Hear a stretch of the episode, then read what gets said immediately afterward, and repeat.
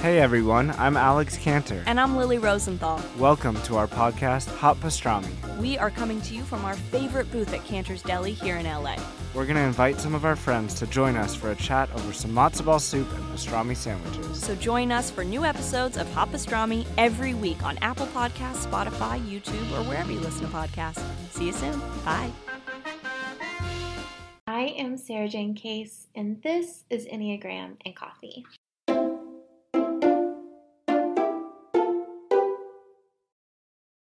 Hello, friends. Welcome back to the show. Happy Friday. I hope the week is treating you well. Today, we are in for a treat because I have my dear friend Laura Lea here to talk with us.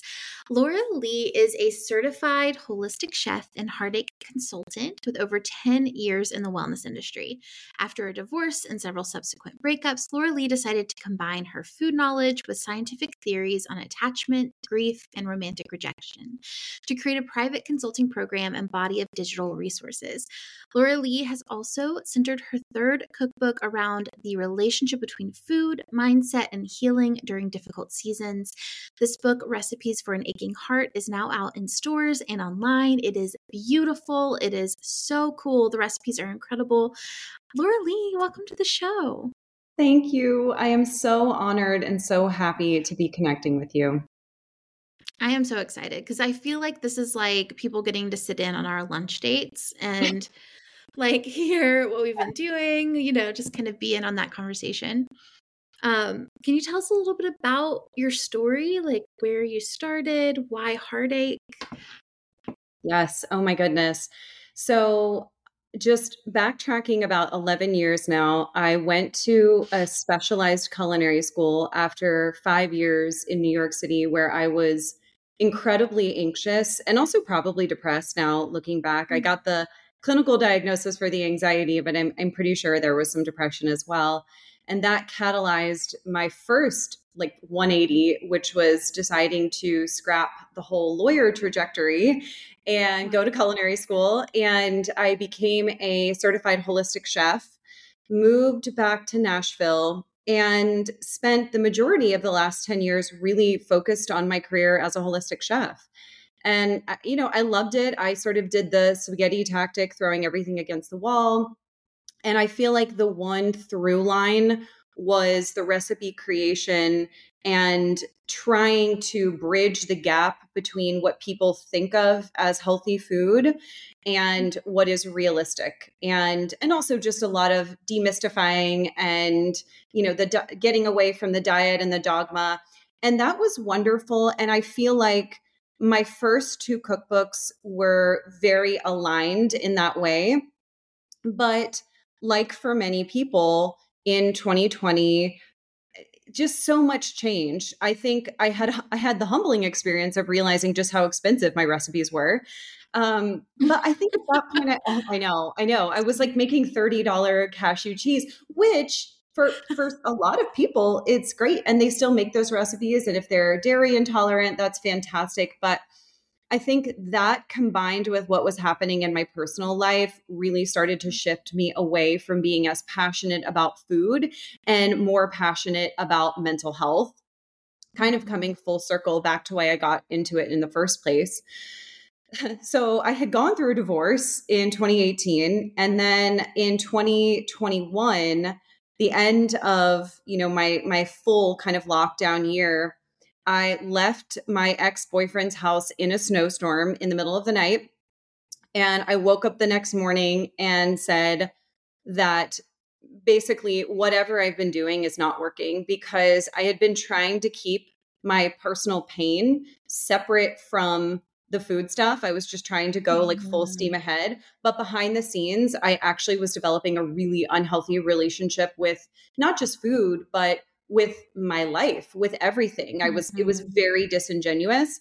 And uh, I decided to start to really understand what was actually happening in my body after grief, particularly the mm-hmm. romantic kind, because it was so clear that I had mistaken knowing that my divorce was the right thing for me with thinking I was healed from it. You know, mm-hmm. I got those two conflated. And Oof. it turns out that even if you are the one who initiates a separation or a breakup, it doesn't mean you don't need healing. So I started studying the science of grief and reading up on all these different theories. I worked with a coach who offered me one tool, which was fantastic, but I really wanted to expand on that. And I was basically my own guinea pig. And actually, Sara Jane, you're the mm-hmm. first person that I'll share this with. Uh, but my mm-hmm. in my current relationship, we took six weeks apart, and mm-hmm even though it was excruciating, it actually allowed me to, it wasn't, it, it was not intentional, but, um, or I guess I should say it was unwanted, but it, it allowed me to really put all of these tools to use. And mm-hmm. at about the six week mark, I felt like the healthiest, happiest version of myself that I had felt mm-hmm. in the greater part of the decade. And that was when mm-hmm. I decided that I wanted to really start to shift away from just food exclusively and start to help other women going through that. Yeah. Uh, it is so it's so interesting to think about, you know, kind of having these, you know, you're kind of talking through three different, you know, breakups and different forms and different intensities, but how you have been able to like watch yourself respond to those over the years in different ways. Um I know people at home are probably like, okay, uh, but I hear you saying you had tools. What are the tools? Help me out. Yes. Um, yeah, mm-hmm. for sure. Well, what was what's interesting is I think because of my food background, I kind of thought that was like gonna be my shtick, sort of the the yeah. the key, the the thing that would set me apart. And I I do think it it sort of makes my coaching a little bit different.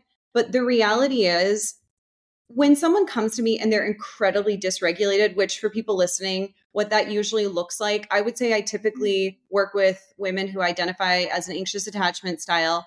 Mm-hmm. And they even their their posture, the way they hold themselves is very like hunched over.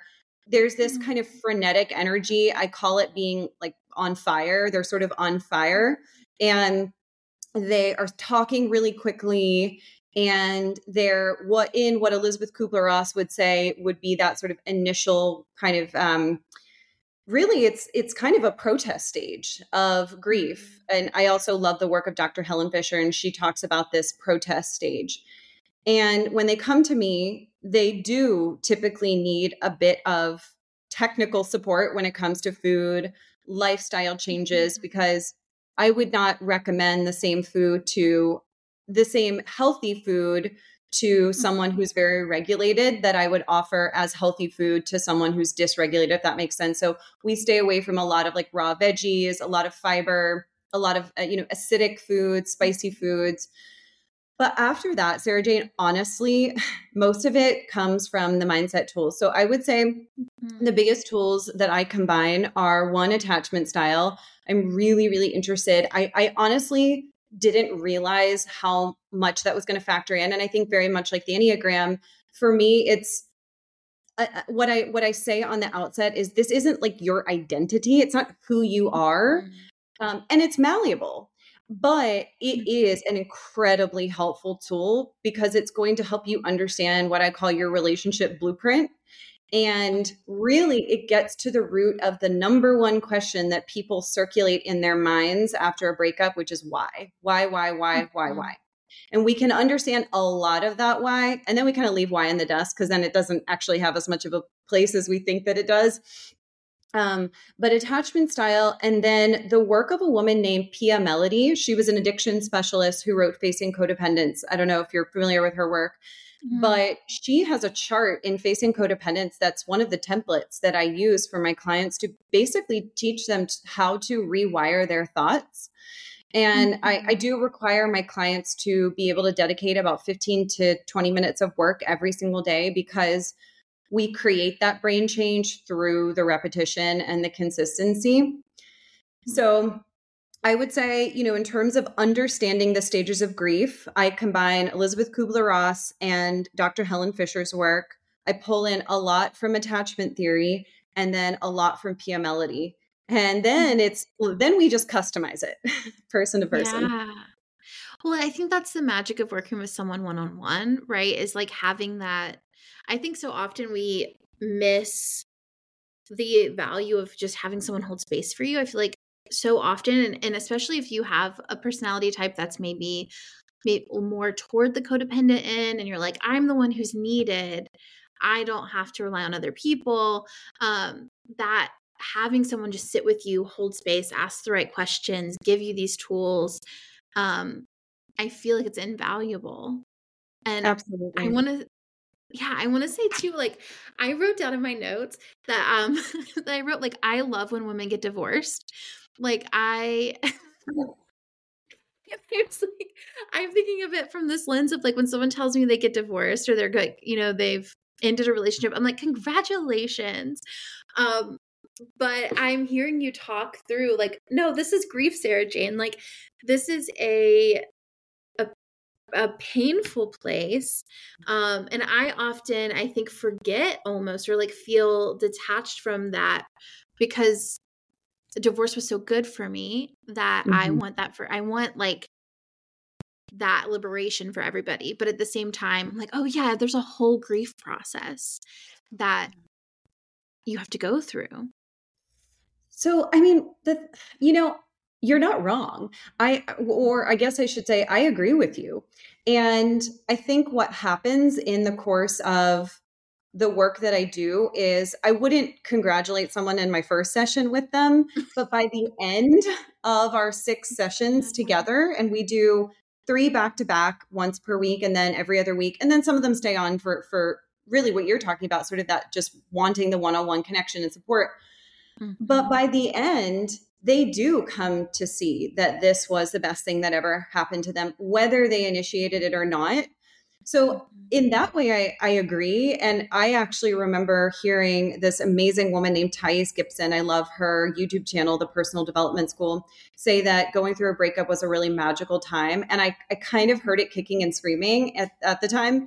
But she's yeah. she's right. It's true. It can, if you have the, the right support, and again, if you have the right tools, it really can be a magical experience. And what my clients come to see too is that they're white knuckle willpowering, death gripping a life mm-hmm. that ultimately, if we just project down a little bit further and we rewire some of these paradigms, this lens that they're seeing the world through and they're seeing relationships through, it's never a question of what's a better alternative. You know, I mean, the biggest, again, because I work with women who are typically anxiously attached, for them at the top of their hierarchy of need when they come to me is co-regulation whether that's with someone who's a safe person or not and once they understand how to self-regulate and that just because you're co-regulating doesn't mean you're safe they can start mm-hmm. to have that celebratory feeling but the other thing that's that's interesting because i know you is that you are someone who i would say is secure and probably leans avoidant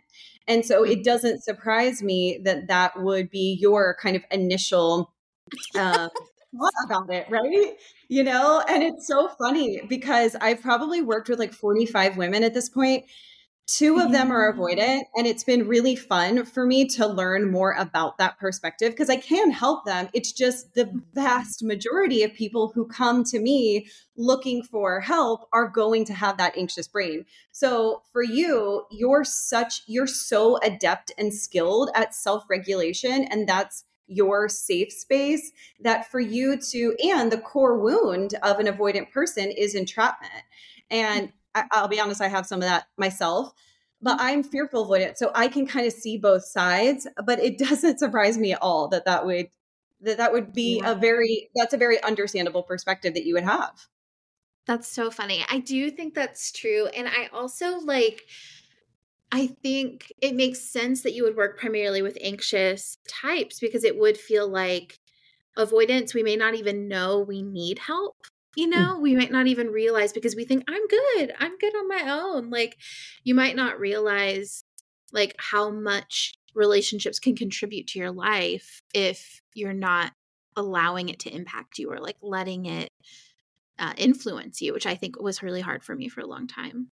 Yeah. I mean that makes that makes so much sense and I think um I think it was a woman named Heidi Priebe. I always try to give credit where it's due. I believe that she offered this perspective, which is the worldview for someone like you who, and again, I, I would wager that you really are mostly in that secure but leaning avoidant camp rather than dismissive avoidant hardcore. But your worldview is I'm okay, you're not okay. Whereas the anxious worldview is I'm not okay, the other is okay. And the secure mm-hmm. worldview is I'm okay and you're okay, which I, again, I really think is where you are primarily.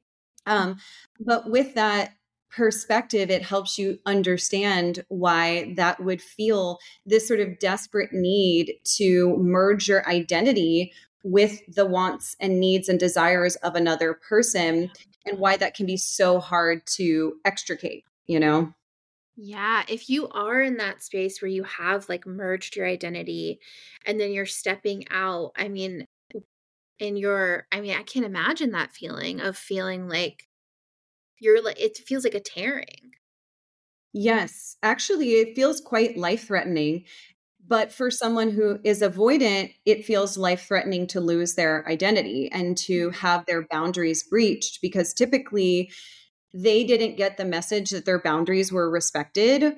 And so they had to create solid boundaries. And often for an avoidant person, that looks more like a wall than a boundary. And so for them, that is going, that sort of having that wall broken down is what feels almost life threatening on a subconscious childlike level to an avoidant person whereas it is quite life threatening to an anxious person to be un- what they view as sort of untethered in the world Ooh. so if you're in an anxious state and you've you know you've stepped out um and you're like okay week 1 we're in the thick of it we're in the throes of it um, is there like a word of comfort or wisdom that you like to share? Like if someone's listening right now and they're like, yeah, I'm tearing. I'm like right now I'm in the midst of it. I'm in I'm, it's happening. Um, what would you hope for them to know right now? Mm. Yeah, I would say honestly, the biggest sentiment that I would offer is actually around the experience of incredible guilt and self blame and shame that the majority of my anxious clients are navigating. Even though it's scary to be on their own the the suffering i would say primarily manifests as this sense of i'm on my own because somehow even though by definition relationships are a two-way street somehow this is my fault.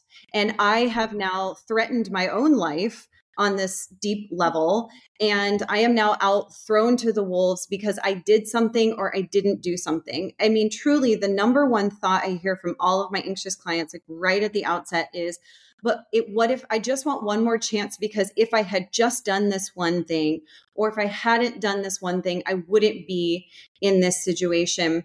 And there's, I mean, there's a couple things I would want to offer, but one would be what I what I just said, which is that mm-hmm we are conditioned regardless of your attachment style but when you combine anxious plus this paradigm that women are indoctrinated into that in relationships we bear the the brunt of whatever the emotional climate of the relationship is that's our responsibility what I say to them is the only difference between what you're feeling and someone who we all know someone who takes no responsibility for anything, right? We all know those people.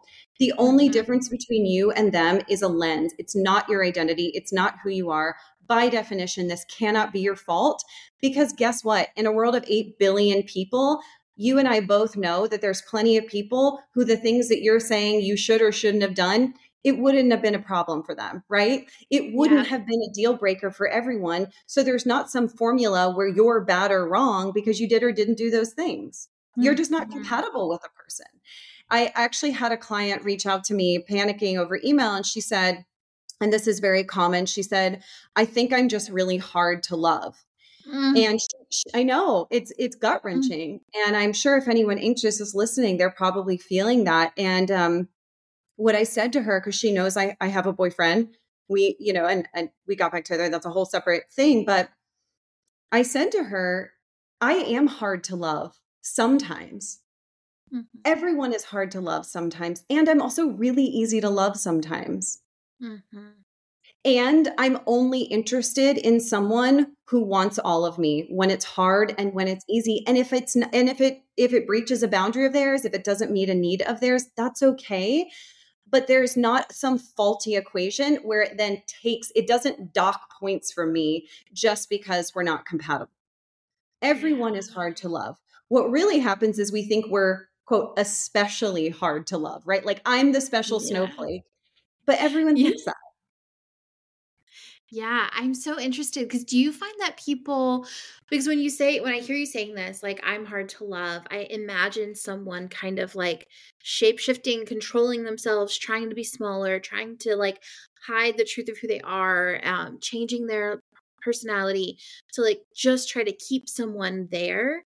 Mm-hmm. And I wonder like how much suffering we create by like vice gripping our way through relationship, like trying so hard to hold on to a relationship, it almost feels like you're creating more suffering than just kind of going through the grief process. It's like avoiding the grief is more painful than experiencing the grief. Absolutely. Yes, I think that's so well said for sure. And one of the things that one of my big jobs, most important roles, is to help them suffer, separate the grief that we are more than capable of from the suffering. Mm-hmm. Uh, because what happens is when we have that self blame and shame and guilt lens, all of the moments in the in the actual relationship where we resolutely heard our intuition saying i'm not safe. This isn't healthy. I'm not happy. I'm not seen. Think of like the guilt is literally like an eclipse that covers that mm-hmm. intuition. And so my job is to clear out the guilt and the shame which is the suffering so mm-hmm. that they can remember that at the end of the day, when we project down the road and you think you've gotten the pot of gold, they think the pot of gold at the end of the rainbow is one more chance to be some version, like you said, like to twist themselves into a pretzel. And aha, then I made it work because I twisted myself into just the right shape for that person. Mm-hmm. And so sometimes we have to go there. And I say to them, okay, let's say you are that pretzel. You figured out the magical formula to get this person back and to keep them. But in this fantasy, they're not a different person. They're just responding to you walking on eggshells and twisting yourself into a pretzel. What does that look like in five years, 10 years, 20 years? If you're a parent, which a lot of them want to be, what does that actually look like? What does it feel like for you to, and obviously we do this all safely with their body. They all, my clients all have to mm-hmm. work with therapists as well. So we always mm-hmm. check in with what's happening in their body. But if you go to that place down the road and you really ask yourself, do I want to spend the life spend the rest of my life being the catalyst for someone treating me well, being the reason mm. because of what I did? What does that actually feel like to bear the burden of that for the rest of your life? Mm. And it's so it's so painful to think about that because it is it's like love being that conditional and that losable um based off of if you're you know, kind of controlling yourself well enough that day. Um, we, I just don't think that's a love we want because it's no. not, I mean, it's not love, right? Like that's, it's like put up, it's like just someone putting up with you, Absolutely. which isn't what anyone deserves. Absolutely. Damn. I would imagine that this is a, a, tool that you use in some form with with the, all different facets of the work that you do, but it's like we need to teach our brains to complete the thought and to actually finish the trajectory because we hmm. start with the thing that feels like it's going to give us the dopamine hit in the moment but when you actually play that what happens like and i talk a lot about going if you're going to start down the rabbit hole you have to complete the rabbit hole because it's not that. it's never as scary as it looks at the end of the at the end of the rabbit hole when it comes to being single. And it's always far scarier than it looks when we complete the rabbit hole, what it looks like to stay with this person. Mm. So when someone comes to you, you're like, okay, we're in the thick of grief. We're going through it. We're going to walk through these steps. How do you, like, what's your wish for them toward the end? Like, how do you hope to see them step away? Yes. So I would say, about half so first what we want to do is just give them some like acute relief because there's not mm-hmm. much else we can do until we until we start to clear out some of the mind clutter But about halfway through the sessions, we start to focus on what is this void that has been in their life? Often it was there before and then a person just filled the void. How do we take that void and how do we use that, use this material, this sort of empty space to start to cultivate your sort of dream life and to become the most robust, um, authentic ver- i mean that's such an overused word but i think it's the right word in this context the most you you some of them can recall some of that and i actually if they can't we have tools to help them to help them get to know themselves. And we mm-hmm. start to create this really wonderful life that feels very full. Now, a lot of them say, well, you know, I'd still rather do these things with a person or I'm still lonely. But the reality is, and Sara Jane, I'm sure you can speak to this, there is nothing lonelier than the loneliness of a bad marriage or a bad relationship, mm-hmm. you know? And mm-hmm. so, um, anyway, that's kind of an aside, but but that's one of the biggest things I hear as we start to create this. Mm-hmm. Their their brains are kind of fighting it, just saying, "But I wish it was a person. But I wish it was a person." And yet, after mm-hmm. several weeks of them starting to fill their own cup, and very much, I think, like you and I both have done for different reasons over the years, you and I both have mm-hmm. have a really good sense of what we enjoy. Um, we plan our lives, I think, probably more than people would think. We plan leisure, we plan fun, mm-hmm. we plan joy, and so and that's this i guess the seven in me that i'm uncovering but uh but that's a lot of what we do and then mm-hmm. that kind of takes them to the very end where if they have no desire for a relationship or kids or whatever that's fantastic or if they want it that's fantastic but typically i'm going to say mm-hmm. i mean honestly i haven't had a client who hasn't wanted a, another serious relationship.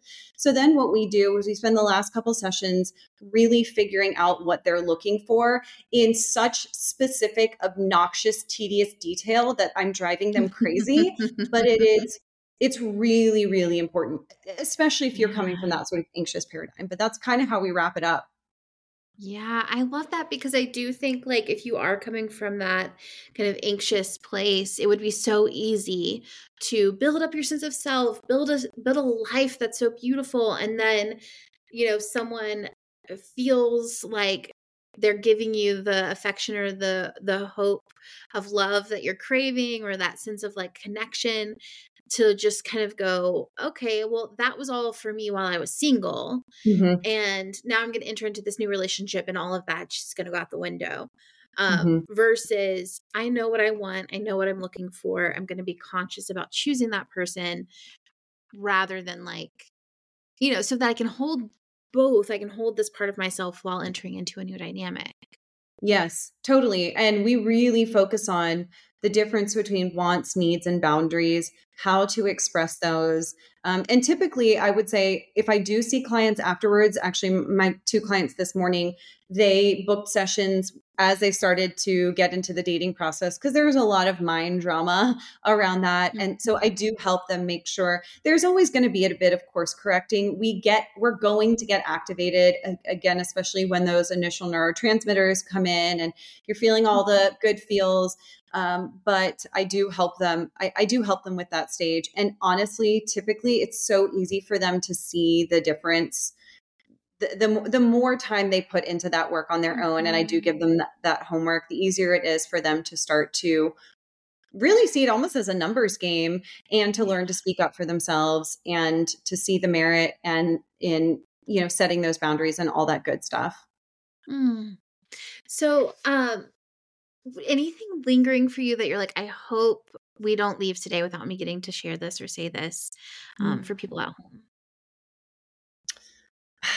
I mean, I, no, I would just say, um, you know, I, I would just say that I would love to connect with you if that's something that you're struggling with. But I think the most important thing that we need to keep in mind is that, again, all of this stuff, all of these things that feel like they are like again i'm not talking about clinically life threatening but life threatening to our nervous systems life threatening to our happiness. The way that we see the world it is so important that we understand that it is literally like a pair of goggles or glasses that we are wearing and that we have the power to shift out of that because if you don't you will feel suffocated and you will continue to stay in these patterns and none of it is your fault. Whoever is listening, whatever you've been through, the way someone treats you, it is true that we do want to do the work again to set boundaries and to speak up for ourselves. But someone who is unkind is unkind across the board. You can't make them be unkind and you can't make them be kind. It is not your fault how someone treats you. So I would say those are big mm-hmm. takeaways. Yeah, that's so good. And friends, don't forget to grab Laura Lea's new book, Recipes for an Aching Heart. It's so good. The recipes are so comforting, whether you're in heartache or not. They're they're lovely. And Laura Lea, it's just such a joy to have you. So good to spend time with you. Thank you. This meant so much to me. I loved it.